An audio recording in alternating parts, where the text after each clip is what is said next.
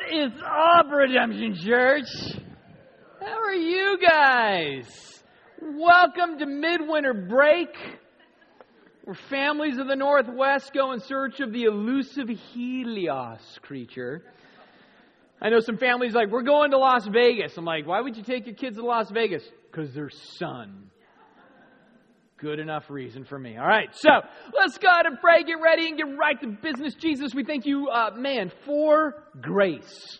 I think about that so profoundly today as we're going to be looking at this story of Paul celebrating the power of grace in people's lives, in the life of a church, in his own life. And I pray that we will be people who love what grace is all about, that we will love that we have been recipients of grace, that we will love to show and shed grace in the lives of others, that we will see the power and strength of a word that sometimes sounds so feminine, but it's actually so absolutely powerful. And so I pray you would teach us and guide us this morning. I pray that we are eager for what it is you want to say to us, and I pray that we are faithful to your calling in our lives. So we look to you, we love you, we need you, and we thank you, Jesus, in your good name. Amen. All right, if you have a Bible, please open up to the book of Acts, chapter 20. That's where we're going to be at this morning. We're going to be camping out there for the entire morning, so you want to make sure you get to Acts chapter 20. We're going to eventually start in verse 17. Now, as you are on your way there, I remind you what this little series we've been engaged in is all about.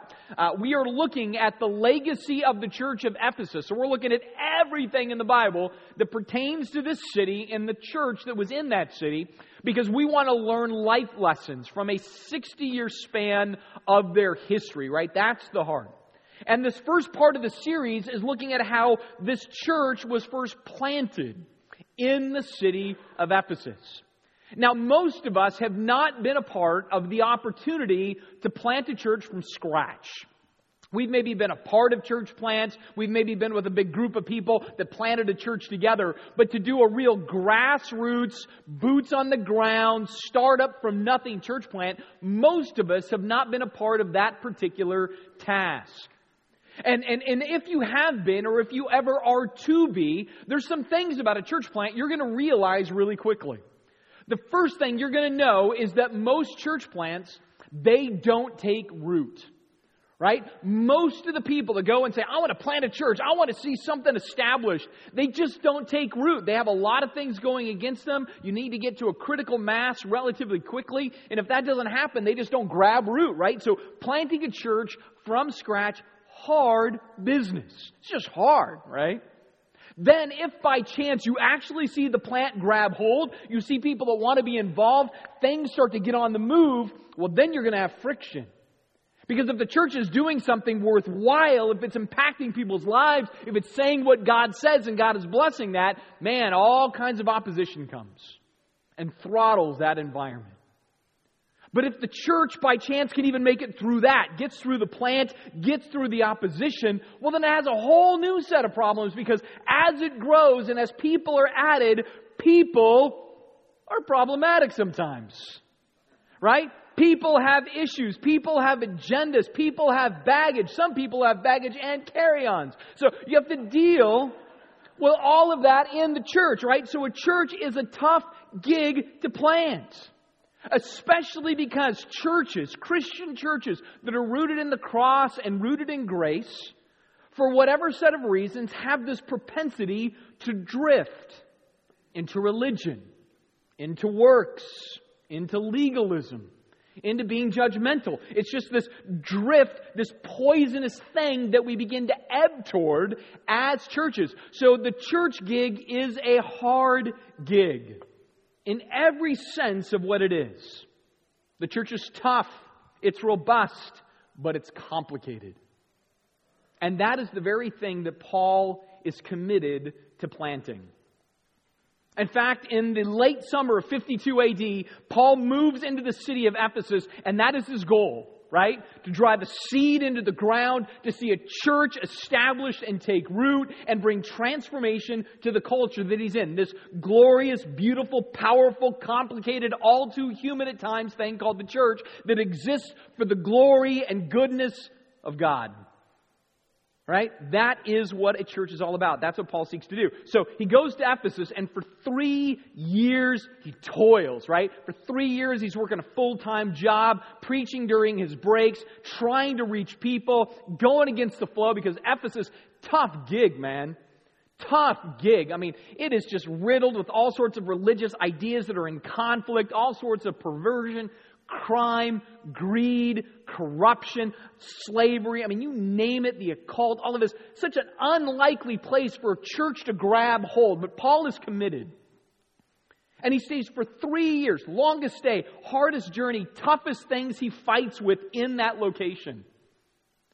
But then after 3 years of faithfulness, 3 years of effectiveness, 3 years of just sowing, caring, tending, trying, preaching, reaching, loving, working, what happens? Man, Spirit's on the move.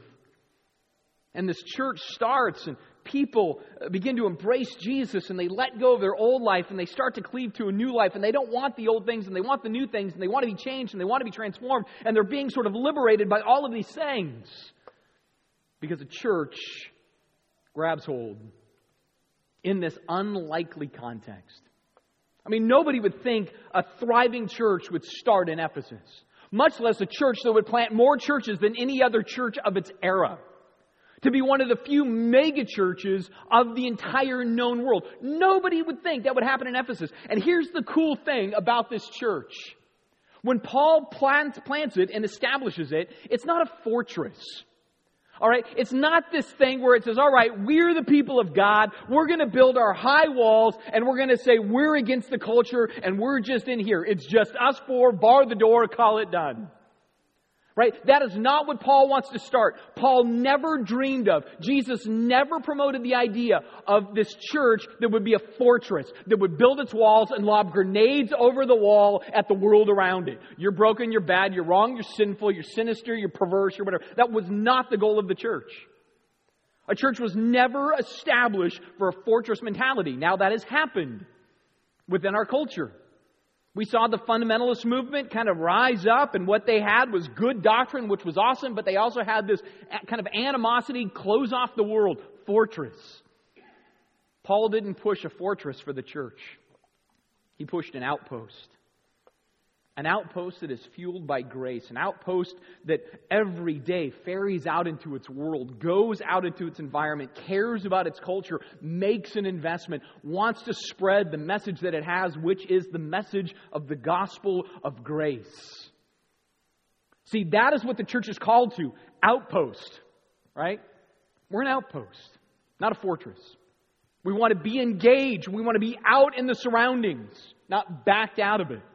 And the challenge is when a church chooses to be that, when a church says, we're going outpost, man, we're going to ride right on the edge. We are going to reach our city and our culture in a way that they understand. When you do that, the fortress church goes, you guys are bad.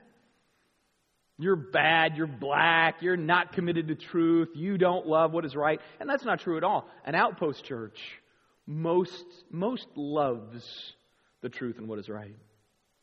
It most loves the gospel of grace. It most loves seeing people transformed.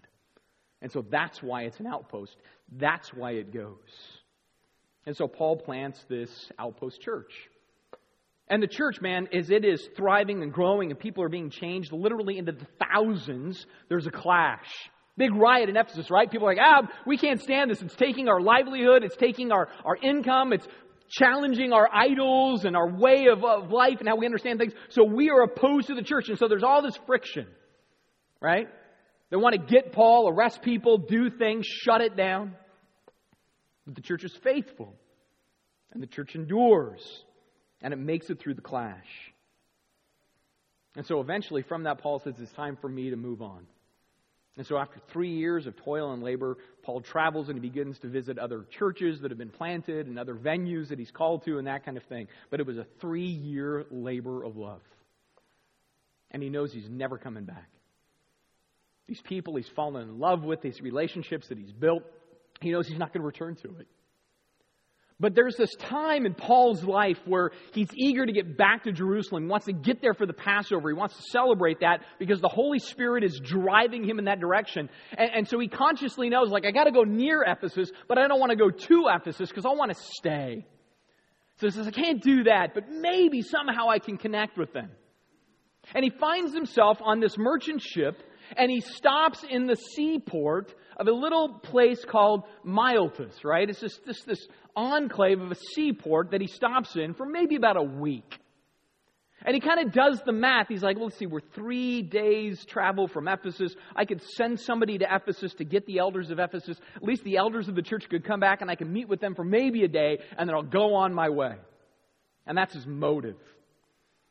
And so while he's there in Miletus, he sent for the Ephesus or for the Ephesian elders of the church to come to him, right? Verse 17. And I think there's a few reasons for this, why he wants these individuals to come. I think one is he just loves them and misses them, right? I mean, this is like he's their spiritual dad. He shared this message with them. They've kind of embraced it through him. And so he just would love to see them again, be rekindled. The other part is he knows this is a strategic outpost. Ephesus is like unlike anything he's ever seen before. It's why he's going to write more letters to Ephesus than any other church. He's like, this place is different. I want to make a final investment into the leadership if I can. That's the big deal. And so he wants to get together with these elders. But I got to imagine when they show up and they come to him, what it must have been like for Paul. Right? Because, I mean, remember what he walked into just 5 years previous. Because it's been 5 years since he originally set foot into the city.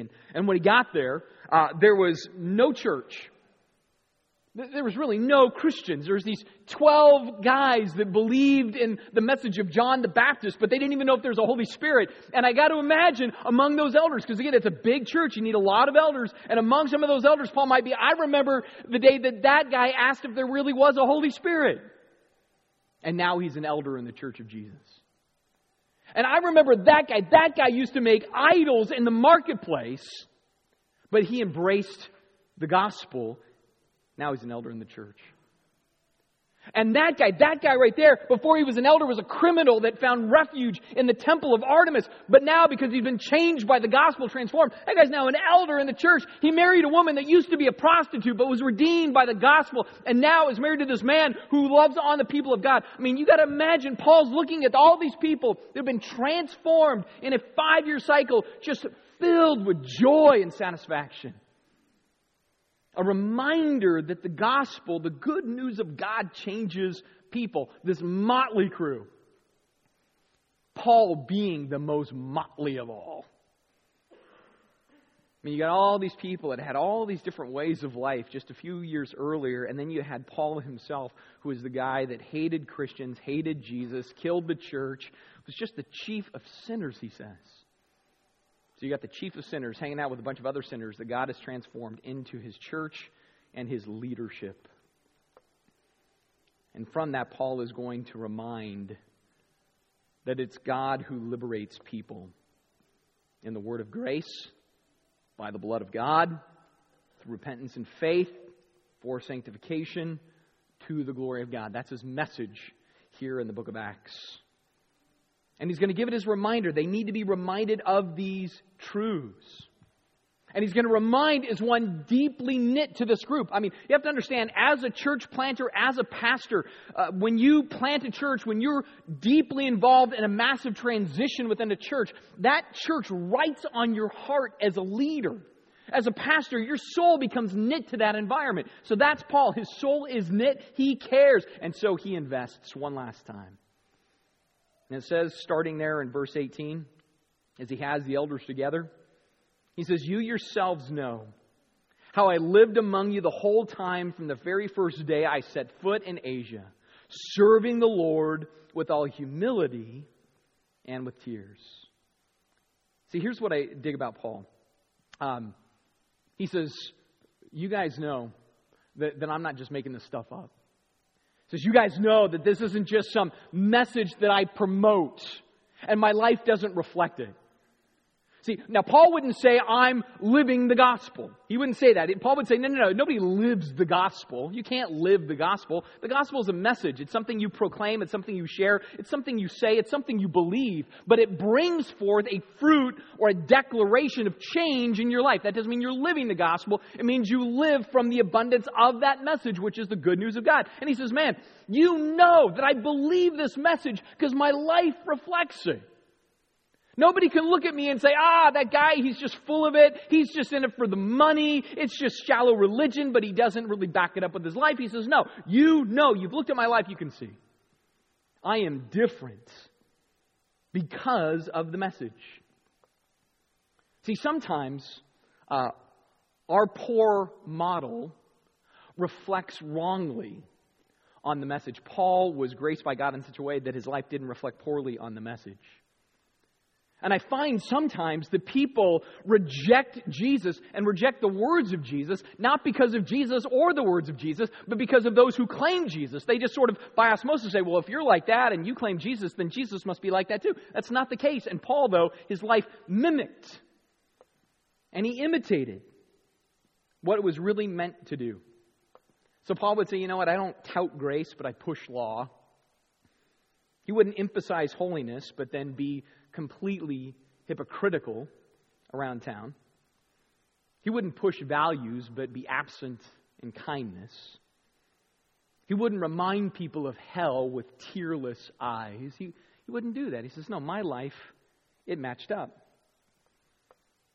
You could look at me and say, yeah, that message seems to resonate. So he says, you know that. And this was true with great humility and tears. You yourselves know.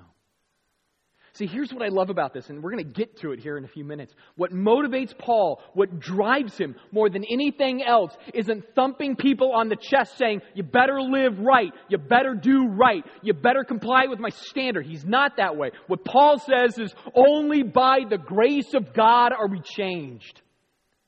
Only by the grace of God do I stand. Only by the kindness and mercy of God am I anything. He does not roll in with some big high bar of works and efforts and says, this is what makes me acceptable. He says, I'm only acceptable by grace. That's why he preaches grace. That's why it's the gospel of grace. It's why he fights and contends for grace all the time. That's how he stands. That's why he says, with all humility and tears. Because he knows, you know what, my good works don't get me to heaven no matter what I do or what I don't do. That's not going to merit anything. It is only by grace. And that brings me to tears. That brings great humility. See, the truth is, before Paul embraced Jesus, he was a better person than almost anybody in this room. You realize that? We sometimes look and go, oh, he was the chief of sinners. Yeah, but look what his resume says. The reason he sees himself as the chief of sinners is because he was very moral, very prudent with his life, very self-disciplined, followed the law to the letter. I mean, the Old Testament, like he had his Bible. He would say, you know, that big section of the Bible, all that Old Testament right there? I was blameless, he would say. Before I knew Jesus, he'd say, I was blameless on all of that. And he would say, and I was absolutely sinful because I didn't see the value of grace. It meant nothing. All of that goodness on my part. Nothing. Because even my goodness isn't really good. It's riddled with my own self-justification. It's riddled with my own self-pride. It's riddled with my own independence. And that's why he says, when I reflect on the grace of God, when I think what Jesus has done in my life, it brings me absolute tears and humility. Because I earn nothing. I deserve nothing. It overwhelms him. He's motivated by grace. And I would say even in our own lives, when we think about the overwhelming nature of grace with all humility and tears, if we look at others and their offenses, their sins, their mistakes, their decisions, their lifestyles or whatever, and it breeds in us anger and irritation and frustration, we haven't come to grips with grace then. Because actually what it should breed in us is what it bred in Paul. Humility and tears. To break for people as opposed to judge people. to hurt for people and cry for people as opposed to point at people and talk about people. Grace says, man, I see myself in light of how God sees all people, which is apart from grace, we're in bad shape, no matter how awesome we think we are. And so when Paul reflects on grace, man, humility and tears, not religion, not self-righteousness, not judgmental, humility and tears. Grace overwhelms him. We also see, though, that this grace in his life, it strengthens him. Verse 19, where it says, and with trials that happened to me through the plots of the Jews. I mean, imagine this. Here's this guy. He's Jewish. He loves the Jews. He's on his way to Jerusalem. But he knows that these people do not like him. They do not want him. They do not approve of him. They want to shut him down. If he would just go away, they'd be thrilled. And he's like, and I had to keep enduring. I had to keep moving forward in grace. And let me tell you, I don't know if you've ever had in your life somebody actually conspiring to wreck your life.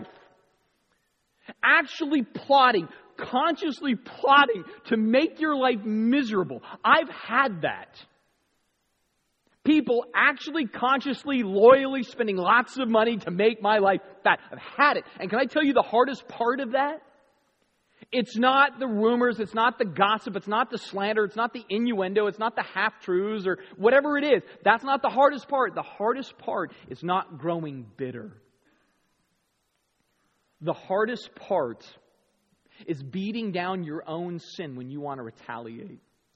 The hardest part is controlling your own sense of vengeance or your own sense of self-righteousness or your own sense of vindictiveness. Beating that down is exhausting. Exhausting. A lot of times we don't. Instead, we grab onto it as something we're entitled to. It's my right to fight because they drew first blood. Paul had first blood drawn on him all the time. He would always get punched in the face by the Jews. And what would he do? What Jesus did. He'd love his enemy, do good to them, pray for them, hope that God would change them, right? Because he understands grace. Grace received and grace given. Grace overwhelms him, grace strengthens him. But grace also motivates him. Remember he's saying to the elders, you well know yourselves, verse 20, how I did not shrink from declaring to you anything that was profitable and teaching you in public and from house to house, testifying both to the Jews and to the Greeks of repentance toward God and faith in our Lord Jesus. What he says is, I left it all on the field. When I was there in Ephesus, even though people were plotting against me and I was having to deal with my own internals and I was having to work all the time and preach all the time and nobody was responding, I kept going, I kept sharing, I kept preaching, I kept giving you what was profitable. I kept pushing grace. Grace is seen in two critical truths that Paul references here. The first critical truth, repentance toward God. Understand, grace is tethered to repentance toward God. Now, some people look at that word repent and they go, there's one of those hellfire and damnation words. No, it's not. Repentance is the most liberating and freeing word ever. Because repentance leads to forgiveness. That's grace. Grace says, if you confess your sins, He is faithful and just to forgive you of your sins and cleanse you of all unrighteousness. Would you do that for anybody? If somebody wronged you severely and opposed you and mocked you and called you names and didn't follow what you wanted them to do, and then they came to you and said, will you forgive me? Would you in one single moment say completely, totally, and heartfelt? See, we wouldn't do it, but He does do it. Repentance brings forgiveness, which is gracious.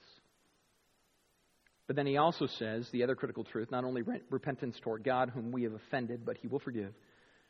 It's also faith in Jesus, to whom we can commit, which gives us purpose. All right? Not just some daily purpose like make money, pay my mortgage, do right things, but a deeper, more profound, eternal purpose. He says, man, that's what I preach. That's gracious to give an ultimate, overarching purpose. Paul says, that's what I continued to do. And so from this, he says, you know what? I've made a full investment. I have no unfinished business. I don't feel like I need to make it back to Ephesus and give you a few more pointers. He's like, I don't feel that. I've done all that I'm supposed to do. I fulfilled my calling. It's complete. And so he says in verse 22, and now behold, I am going to Jerusalem, and I am constrained by the Spirit. I dig this, man, because I look at this and I go, I want that in my life. I want to be constrained by the Spirit. I don't want to just simply say, hey, God, I want you to give me right heart, but I'm always kind of fighting against it. I want to do the right thing because I know it's the right thing, but sometimes it's an irritant or it's a frustration or it kind of rains on my parade or it messes with my agenda. No, I want to be constrained. My prayer increasingly is I just want to be absolutely sold out, constrained, driven, panting for what God wants to do. That is really my prayer. And I still fall short. I still struggle with these things. But I want to be what Paul was, which was held captive. That's what he means. And what I love about this is he says, I'm constrained by the Spirit, not knowing what will happen to me there in Jerusalem. I mean, imagine that, to be so constrained that you can run into the darkness full speed. You don't even know what's coming next. See, I'm like a visionary type personality. I want to know what's coming next and next and next. And I want to make sure it's a certain thing. Because if it's not a certain thing, then I want to be guarded. Paul was so constrained, he runs headlong, not knowing what's going to happen to him, except it says that the Holy Spirit testifies to me in every city that imprisonment and afflictions await me. Great motivator.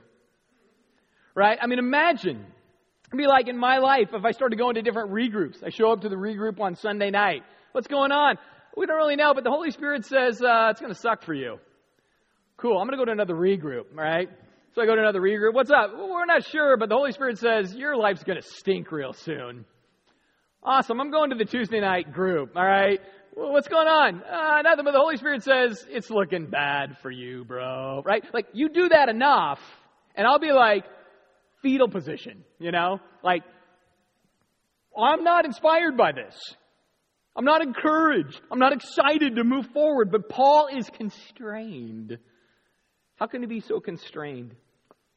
Well, I think a couple of things. First of all is this. Here's what's cool about God. God doesn't try to butter you up. God will level with you. He'll level with you. So God, what's next? You're going to suffer. Couldn't you tell me something more positive? Right? Like, but he doesn't bait and switch. I mean, Jesus tells you that. I mean, if you want to follow Jesus, Jesus says, let me do you a favor. If you follow me, it's going to be rough. Like, he was not a motivational speaker at all. Like, Jesus could not get on that circuit. Nobody would buy the Jesus book of leadership motivation, right? They wouldn't. They'd be like, this guy says we do things right, we get hammered. We follow him, we get hammered. We want to be like him, we get hammered. Paul knows he's going to get hammered. But he's compelled because he's so tethered to the Holy Spirit that he doesn't suffer from something we suffer from often, which is fear. He just doesn't suffer from fear, right? He's so motivated by faith that he doesn't suffer from this fear. In other words, for Paul, his life is not captivated by, you ready? Self-protection. He is not riddled with the need for self-preservation. He's just freed from that. It is so liberating to be in that place. In fact, for Paul, I believe in a lot of ways he thinks it's better to have a life that is captivated by the Spirit, even though it has problems, than to buy into the notion that I'm striving for a problem-free life that's never going to deliver. It's never going to materialize. So that's his heart. In fact, the whole secret behind this, the very Spirit, is verse 24. He says, but I do not account my life of any value, nor as precious to myself, if only I may finish the course and the ministry that I received from the Lord Jesus. In other words, for Paul, he is not fixated on survival. He is not worried about survival. He is only worried about, focused on, driven to be faithful. And I'll tell you why this is huge. Most of us, myself included, we are motivated far more by survival than to be faithful. And we might even think, no, survival is a value. Survival is really important. Self-preservation is really important. Personal security is really important. But here's the problem. When we have as our chief goal the desire for survival, and when I say that, don't think I just mean physical survival. I'm talking about financial survival, occupational survival, reputational survival, whatever. I don't even know if reputational is a word. I think I just made something up. Awesome. All right. So, right. But whatever your survival is, right, here's the problem. As soon as your survival is threatened, your values come apart. Right? Your values are going to come apart. You're going to alter your other values to survive when survival is the big idea. But if faithful is the big idea, then when something happens, your values align, regardless of condition, right? And that's Paul. He's not going, oh, if I go to Jerusalem, I'm going to suffer. So instead of going to Jerusalem, I think I'll just hang out in Ephesus for a while because they love me there anyway. And it's a big church and thriving. I could plant a lot of other churches and bypass all that suffering. But his motive isn't to survive. It's to be faithful, right? And so he doesn't start to manipulate his values. God, I want to listen to you all the time. Oh, not when it's going to be hard. Now I don't want to listen. He doesn't do it. He's like, keep listening. It's because his life is in the Spirit. It's his due north. In fact, 1 Corinthians chapter 9. He says, do you not know that in a race all the runners run, but only one receives the prize? So run that you may obtain it. Every athlete exercises self-control in all things. They do it to receive a perishable wreath, but we, an imperishable one. So I do not run aimlessly. I do not box as one who beats the air, but I discipline my body and I keep it under control, lest after preaching to others, I myself should become disqualified. Right? I mean, this is to be the attitude of all of us. We want to finish strong. We don't want to finish as survivors. We want to finish as faithful. It's easy to survive. All you have to do is slit the throats of the people around you. All you have to do is make you first to survive. But you're not going to thrive in that. You may win, but you won't win over. You might stand on the top of the hill all by yourself. Paul is not interested in surviving. He's interested in thriving in grace, which means to be faithful. And he's going to be faithful apart from what happens to him. So, man, if life is cut short, if he has loss, if he doesn't have whatever he wants, it's fine with him. Doesn't matter. Because he's compelled by something, the one thing, in fact, that has changed everything. In fact, he's saying, I want to be faithful. I want to finish the course. I want to finish running through the ribbon to testify to the gospel of the grace of God. He says, that's my purpose. That's my function. That is my very life essence, to do that. Testify to the gospel of the grace of God. And this is kind of a testimony in three forms. First of all, it's a personal testimony. He says, man, the grace of God has changed me. The grace of God has made me a new man. I was an angry man, now I'm a happy man. I was a man driven by conditions, and if the conditions were right, I was happy. If the conditions were wrong, I was sad. And now he says, I'm a man freed of conditions. It doesn't matter the condition. I am always content in Christ. He says, that is my personal testimony. I know grace. I know it. It's changed me. I'm thriving in the context of that. I'm not bound by the afflictions of this world as though it matters to me. Says, I know grace. It's personal testimony. He also testifies to the gospel of the grace of God as a proclamational testimony. He's like, I want other people to know about grace. I want other people to know that they don't have to keep trying to do and trying to earn and trying to impress. I want people to know that they don't have to fear people and their perspectives. They can just worry about God and the fact that if they just worry about that, if they're in grace, God sees them just like He sees Jesus. That's an amazing truth. He says, I want people to know grace. Proclamational, but it's also protective. He's going to say often in his ministry, don't lose grace. Don't forget grace. Don't corrupt grace. Don't pollute grace. Don't contaminate grace. Don't add to grace, which is the temptation of us as Christians, right? We start to get worried about people's sins, so we want to control as opposed to inspire. We want to take the stick of the law and beat it against the backs of people. We don't ever like the stick on our own back, but we're happy to use the stick on other people's backs sometimes. As opposed to the stick of grace, which has a carrot, which inspires, moves. I want more of that. I want more of him. I want more of what he offers. I want to be different. It's not just be different, but I want to be different. All right? Like in Ephesus, it's not that Paul was like, burn your idols, get rid of your books, be different. He didn't do that. He said, here's the grace of God. Change me, can change you, can totally make you different. People said, I want that grace and I want to get rid of all of this and I want to pursue that. Nobody forced anything. They were compelled, like Paul, by the Spirit through grace. That's it.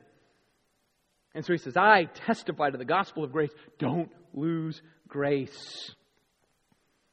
Don't focus on what you're supposed to do. Focus on what God has done. That's grace. Jesus paid it all. All. Paul says focus on that. Because that's why I testify to this gospel, right? So he says in verse 25, and now, behold, I know that none of you, among whom I'm gone about proclaiming to the kingdom of God, will see my face again. Therefore, I testify to you this day that I am innocent of the blood of all, for I did not shrink from declaring to you the whole counsel of God. There's a couple of things in here I think is cool. The first thing is this. It's a baton pass.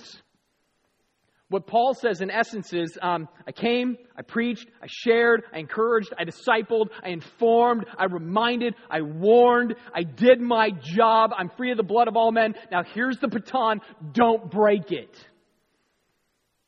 He's talking to the elders of a church, and he's telling those elders of the church, don't damage the church. This is why elders in a church need to take their job seriously, because we take the baton from Paul. And Paul says, all right, Matt, Scott, Ryan, Steve, Tom, Byron, here's the baton. Don't break Redemption Church. This is your calling, your responsibility. It's been passed to you by legacy. So Paul says, man, I know that's true. He says, more than that, I testified to the full counsel of God. I didn't shrink away from telling you everything that God says. Can I tell you, as a preacher, that's a tough gig. Because there's Sundays I roll in and I say stuff that's very receivable for everybody. Right? People are like, what's he going to talk about? I go, God is love. And people go, oh, I like God is love. Right? God is gracious. Oh, I like God is gracious. God forgives. Oh, love the God forgives. God's got a plan for your life. Oh, love that. God saves. God inspires. Everybody can receive that. But then there's some Sundays I roll in and I say, well, God judges. And you're like, oh. Right? And I say, oh, God also rejects. Make him stop. God punishes. People are like, oh, might be looking for a new church. See, the good news is good news only in light of bad news. Otherwise, it's just news, right? So you need both the receivables and also the rejectables. And so there's times I will roll in on a Sunday. Before even Sunday, I'll have all my notes. And I'll be looking at them. I'm like, okay, that one right there, that one's going to get an amen. And that one's going to get a uh-oh. Like I know that's what's coming. I just know it, right? I know this one's going to bless, but that one's going to bruise. I know there's certain ones where people are going to go like, oh man, he reinforced my thought. Yes. And then there's other times where I am going to so reject your thought that you're going to be like, I don't think he's right. All right. I might write an email. All right. I know that's the case. And here's the deal, just so you can understand a pastor. A biblically centered pastor has one job: to make sure that he teaches this whole book, right? The whole thing. And can I tell you a little secret? I think sometimes people look at pastors and they go, well, you guys, you study this, you go to school for it, everything else. You must love everything in it. Nope. I can guarantee you there are things in this book that I just don't like. There are things in this book in my natural mind, if I were to be God, I would disagree with God, right? Like, I would do that, but I'm not God. There are weeks where I'll be studying a text and I'm like, yeah, it says that. I don't like that. I disagree with that. And God's like, you're cute. Now go preach that. Like, shut up. You're the mailman. I write the mail, you know, and I'm like, yep, you write the mail. I'm just the mailman. I just deliver the mail. And so I have to spend my week wrestling with, Oh, it's not going to be well received. Not everybody's going to dig it. Some people are going to post it. Some people are going to leave. Some people are going to walk out and say, oh, that guy is so judgmental. Because I read. Because I just read. I didn't make it up. I'm not that clever. I just read. Paul says, man, don't shrink back from declaring the whole counsel of God. He says, that's what I did. He says, you elders do the same. He says, pay careful attention, verse 28, to yourselves and all the flock in which the Holy Spirit has made you overseers to care for the church of God. There's two thoughts working together in this section really quick. First of all, he's talking to the elders. Man, make sure you take care of yourselves. Take care of yourselves. To the leaders of the church, every elder has a church that he pastors. It's called his home. And if he doesn't keep his home and love his wife and care about his kids and make the investment and God isn't first in his little church, then when he comes to this church, it's going to have problems. There is a spiritual link between the life, the personality, the private world, the home of an elder or a pastor and the church. So Paul says, man, watch that stuff. Pay careful attention. Don't play the hypocritical game of showing up at church and say, glory to God. And then at home, it's just you curse him with your life. That you're not consistent. He says, don't do that. Pay careful attention to yourselves. Make sure you live it. Because the Holy Spirit has made you overseers. It's another point right here. Do you know what? The elders of this church, the pastors of this church, you know what? We don't make elders. We don't make elders. The voters, quote, of this church, they don't make elders. Right? Some apostle or bishop someplace, they don't make overseers or elders. It's not from above. It's not from below. The Holy Spirit within the church, he builds elders. When we do things like praxis or classes, we're not building an elder. We can't do that. I don't have that power. That would be awesome if I could be elder builder, Matt Boswell. That would be awesome. I don't have that skill, man. I can barely do an erector set, you know? So much less, like, and there's like anybody under 20, an erector what? Oh, it drives me crazy. So, I don't even know what that is, man. All right. Oh, you mean Minecraft? No, I mean an erector set, all right? So, no, I can't build elders.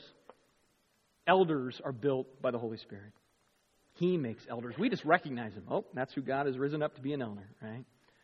So he says, pay careful attention. The Spirit is making you overseers.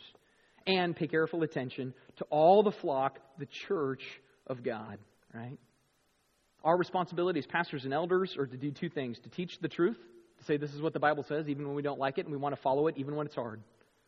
And we refute error. The error of opinion, the error of bad doctrine, and here's the toughest one, the error that reads this book not through the lens of grace, but through the lens of law. Right? You can take this book and read it through the lens of law as easily as you can the lens of grace, and it leads to two very different paths. One is hell, one is heaven. One is Jesus and one is you. And so the elders of the church are to make sure that the word is protected, the church is protected. They are watching their own lives. Why? Because it says in verse 28, it is the church of God which he obtained with his own blood. The church isn't merely a religious organization. It's not simply some functional social grouping. It's not just a spiritual catalyst. It's not this thing where you go, I'm shopping for it. If it has the best program and the coolest youth group and the whatever band, that's it. It's not just those things. It's not merely an event on Sunday. And it's certainly not just something ridiculed by the culture at large for being extreme, naive, superstitious, sexist, antiquated, archaic, unscientific, unsophisticated, homophobic, hypocritical, or overly political. Did I get them all? Because, we're accused of all. And the church is not those things. It's not those things.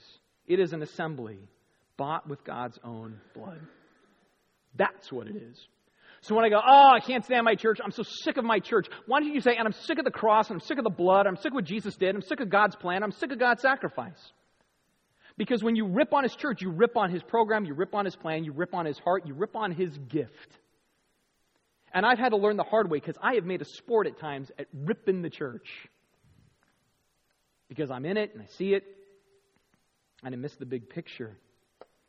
I mean, you look at this. It's a personal sacrifice. God himself does this. It's sacrificial. His own blood. Here's a weird thing. Notice that it says it's the blood of God. This is one of the few places in the Bible where it's going to talk about the blood of God versus the blood of Jesus. You know what that means? Jesus is God. So the next time the Jehovah's Witnesses come to your door and they're like, Jesus isn't God, you go, well, it's really funny. In Acts 20:28, it says, the church was bought with the blood of God. Ha! Bam! Go to the next house. All right, so don't do that. That's bad advice. Bad pastor. All right, so good truth, bad tone. All right, so, right? The blood of God did it. All right? Took our junk, gave us his righteousness. Don't take the gospel or the church for granted, right? Paul goes on. Verse 29, he says, know that after my departure, fierce wolves will come in among you, not sparing the flock. In their day, it was an active infiltration. In our day, it's just we invited into our homes, right? They're not trying to penetrate the church. We just turn on the TV. We just grab a book. We just read an article. And I'm not saying that we don't watch TV and we shouldn't be informed and we should know information, but there is this, at times, undiscerning absorption of information where, like, the Bible says things that are really just, like, undeniable. Like, you just, like, yeah, it says that, you know, that's just true. Then we go, well, I know it says that, but, man, there was this latest fad. There's this untested speculation. There's this philosophical ideology. There's this political agenda. There's this sexual approval. There's this judgmental bias. There's this monetary gain. There's this parental advisement. There's this material solution. There's this legalistic correction. There is this selfish appeasement. There's this general life principle. There's this thing. And it is way more interesting than this. It's way more complicated than this. It soothes my desire to not have to make hard decisions, and so I prefer that over this.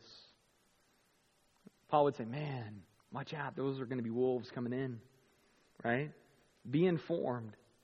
Be aware on things that are unclear in this book, because there's unclear things. Hey, man, I'm all about gray on the unclear. I'm all about liberty where liberty is due. But where it's clear, we listen. We make sure that we don't get kind of sucked in, because what happens is we take all that stuff in. Oh, that's a good idea. That's a good idea. That's a good idea. There isn't any discrimination in it. And then we go to Bible study. Somebody says, well, the Bible says this. We go, oh, yeah. But, you know, I was watching Dr. Phil and Muddy, you know, like, not diming out Dr. Phil. He's a handsome man, but still, you know, like Oprah or whatever your mechanism is. But you go, how does that align, right? How does it align? Paul also says, it's not just the outsiders coming in, but there will from among your own selves arise men speaking twisted things to draw away the disciples after them. Right? Within the church, you will have dividers, complainers, embitterers, wannabeers, naysayers, alleged scholars, nitpickers, troublemakers, wingnuts, whack jobs, weirdos, know-it-alls. Trust me.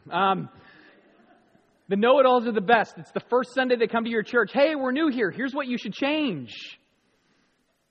You should check out Adventure Church. They're awesome. That's what they'll love to hear that. The speak the truth and lovers who don't really do it in love. Right? Paul says, watch out. Be alert, verse 31. Remembering that for 3 years I did not cease night and day to admonish everyone with tears. He equipped, he corrected, he warned, he prayed, he pushed, he prodded, and he cried. Because it's so dear to him. And with all of that, then he says, now I commend you to God and to the word of his grace. Here's what's awesome. Paul goes back to grace, back to God, and he does this like a good parent. You know what a good parent does? A good parent knows is as their child grows, they have less control and they have more influence. Paul knows that. He knows he can't control Ephesus. He can't control the environment. He can't control the wolves. He can't control the people that rise up. So what he says is, I do the only thing I can, which is I commend you to God and to grace. Right? God, you have to raise them. God, you have to handle them. And grace has to sustain them. And why grace, he says, which is able to build you up and give you the inheritance among those who are sanctified. Only grace grows people from the inside out. That's it. Don't think that you can apply law and judgment and tap in the chest with your thumb or with your knuckle to change people, because it won't happen. Only grace can do it. Only grace can do it. Only God can develop. As parents, we have to own that. As leaders, we have to own that. As Christians, we have to own that. Only grace can shape a person from the inside out. Law can force, cajole, and manipulate from the outside in. But that doesn't change anybody. That just drowns them out, wears them down, forces them into a mold. He says, but grace, that will build you up. And Paul was a man of grace, changed by grace. The Ephesians were changed by grace. You and I are changed by grace. We'll be completed by grace. And so you see the spirit of grace in Paul.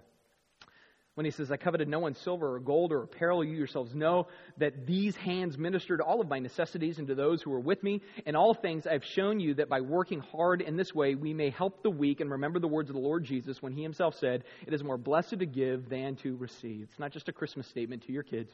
It is a Jesus statement. That is grace.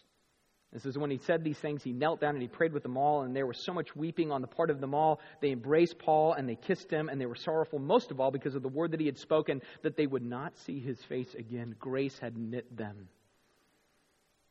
And so they accompanied him to a ship. How could Paul be such a man of grace? It's because he learned early on. There's this time in his life where there's this thorn, he says, in his flesh. It's just an image. We don't know what it means, but there's this really hard time. He's trying to be strong and he wanted it removed. And then God says to him, hey, Paul, here's the thing. My grace, that thing you need, my grace is made strong and sufficient when you are weak. See, when we're strong and we're tough and we're self-defending, you know what? Then we're all on our own. You're as strong as you are strong. When we are weak, that's where grace is strong. And what did Paul say of himself? I count my life as nothing. Paul was nothing. In other words, for Paul, it was not about him. It was all about Jesus. It's all about Jesus. And that freedom, that strengthened him. Paul would look and say his name, Jesus' name, is the hope of the world. His name is the healer of souls. His name is the restorer of lives. His name is the liberator of affliction, addiction, performance, anger, and mistake. His name is the light in the dark. His name is the word of truth.